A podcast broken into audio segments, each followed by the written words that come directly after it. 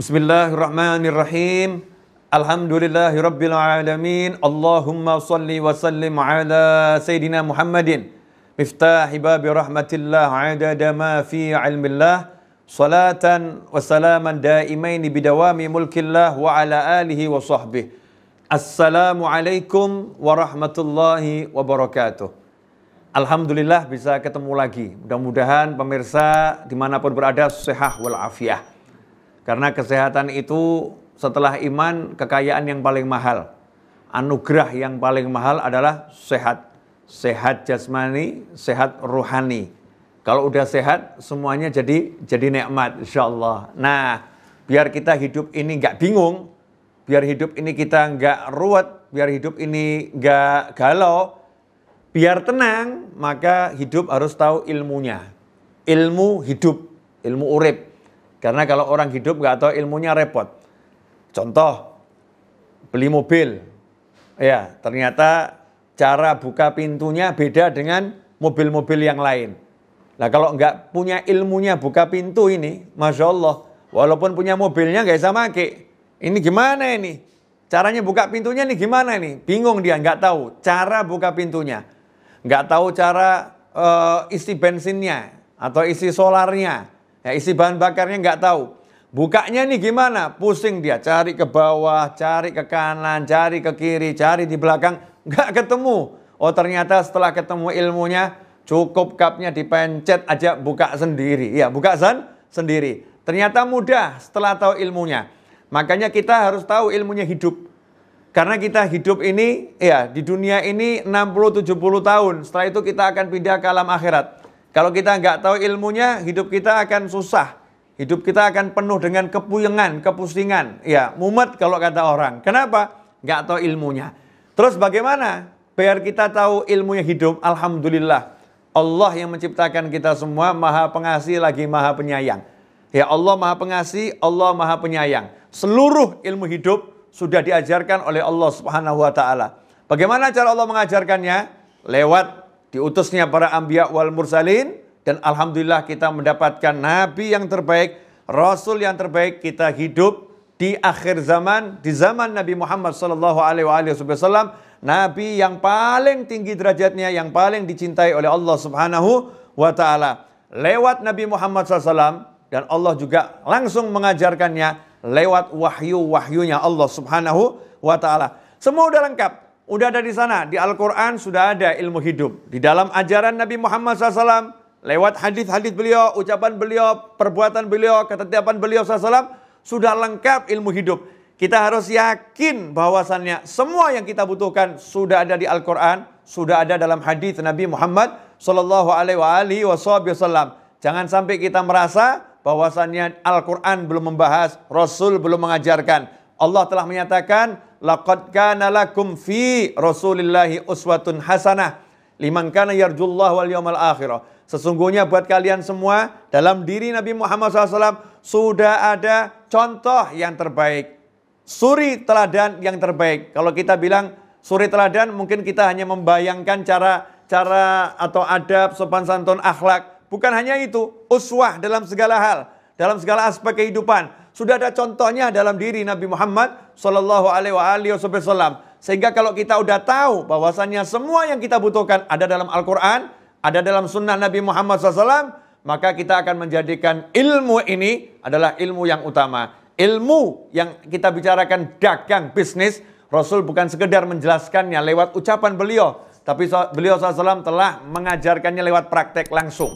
Jauh hari sebelum ada orang membahas masalah bisnis menghasilkan duit banyak, Nabi kita Muhammad SAW sudah keluar dari Mekah. Beliau pergi sampai ke luar negeri, beliau bawa barang dagangan, beliau ekspor. Ya, ekspor langsung ke luar negeri, bersama ekspedisinya beliau berangkat, sampai di sana beliau jual dengan harga yang murah, tapi dengan kualitas yang terbaik dan cara bisnis yang terbaik. Hasilnya baru beliau tawarkan, barangnya udah habis ludes. Dan yang menarik, Nabi SAW tidak pulang membawa uang.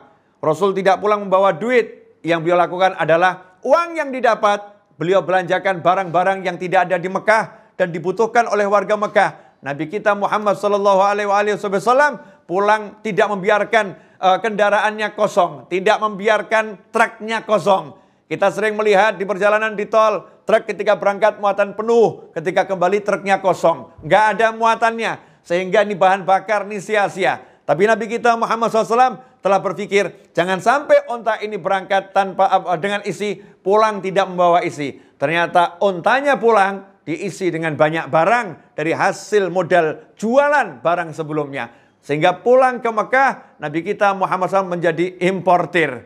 Berangkat eksportir, pulang importir. Sehingga beliau SAW telah mengajarkan bagaimana cara menjadi orang yang sukses dalam berbisnis dengan penampilan yang baik, cara bisnis yang baik, dengan barang produk yang baik, dan bagaimana memilih produk yang laku di pasaran yang akan dibeli oleh orang banyak. Ini sudah diajarkan oleh Nabi Muhammad SAW. Ilmu dalam perumah tangga sudah diajarkan oleh Nabi Muhammad SAW. Ilmu dalam kehidupan bermasyarakat dengan tetangga sudah diajarkan oleh Nabi Muhammad SAW. Ilmu ketika menghadapi masalah model apapun ada.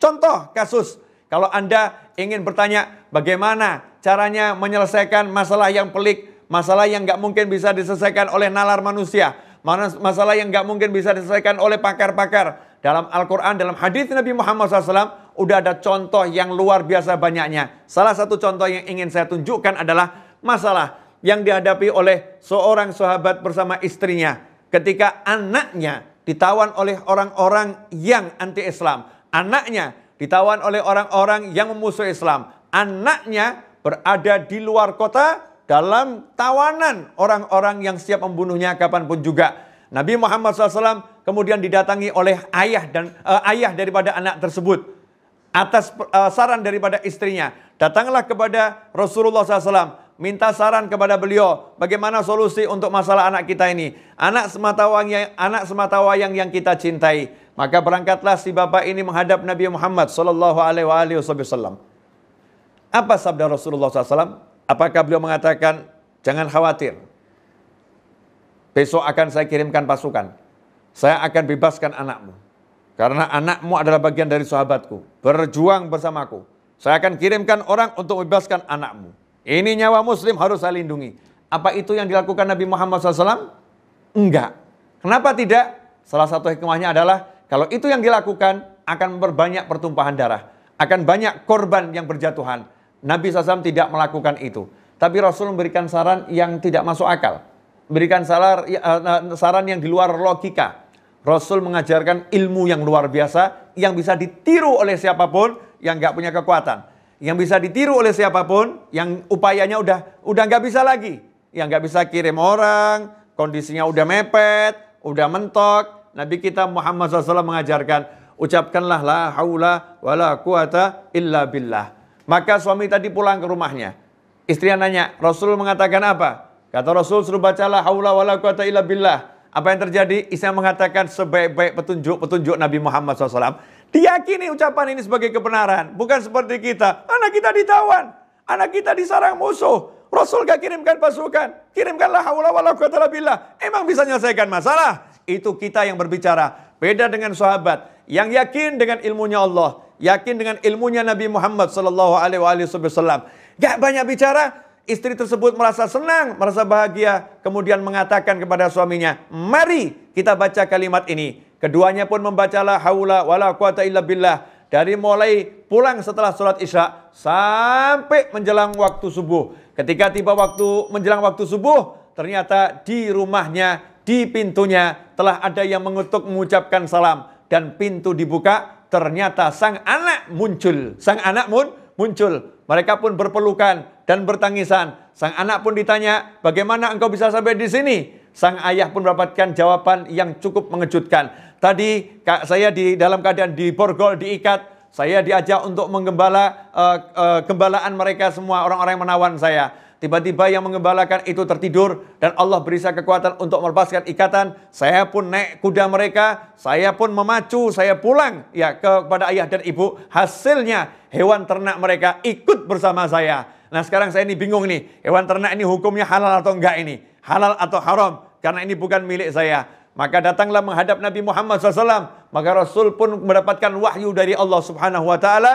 Wa may yattaqillaha yaj'al lahu makhrajan wa yarzuqhu min haitsu la yahtasib. Siapa bertakwa kepada Allah, yaj'al lahu makhraja. Allah akan senantiasa memberikan kepadanya solusi, jalan keluar. Anak itu dibebaskan dengan cara dibuat tidur tanpa ada korban, tanpa harus ada perlawanan. Makhraja wa yarzuqhu min haitsu la yahtasib, maka mendapatkan rezeki yang banyak, hewan ternak yang banyak ikut bersamanya. Itu adalah bagian dari rezeki. Rampasan perang, bukan mencuri, bukan sesuatu. Karena apa? Karena menguasai ilmu hidup. Hidup ini percaya saja sama Allah, percaya saja kepada Nabi Muhammad SAW. Pelajari isi Al-Quran, pelajari ilmu Nabi Muhammad SAW. Maka hidup kita akan penuh dengan ketenangan dan tidak akan ada keraguan dan tidak akan ada kegalauan. Karena kita yakin Allah telah mengajarkan semuanya lewat Nabi Muhammad SAW. Karena itu teruslah belajar agar hidup semakin tenang. Semoga berkah manfaat.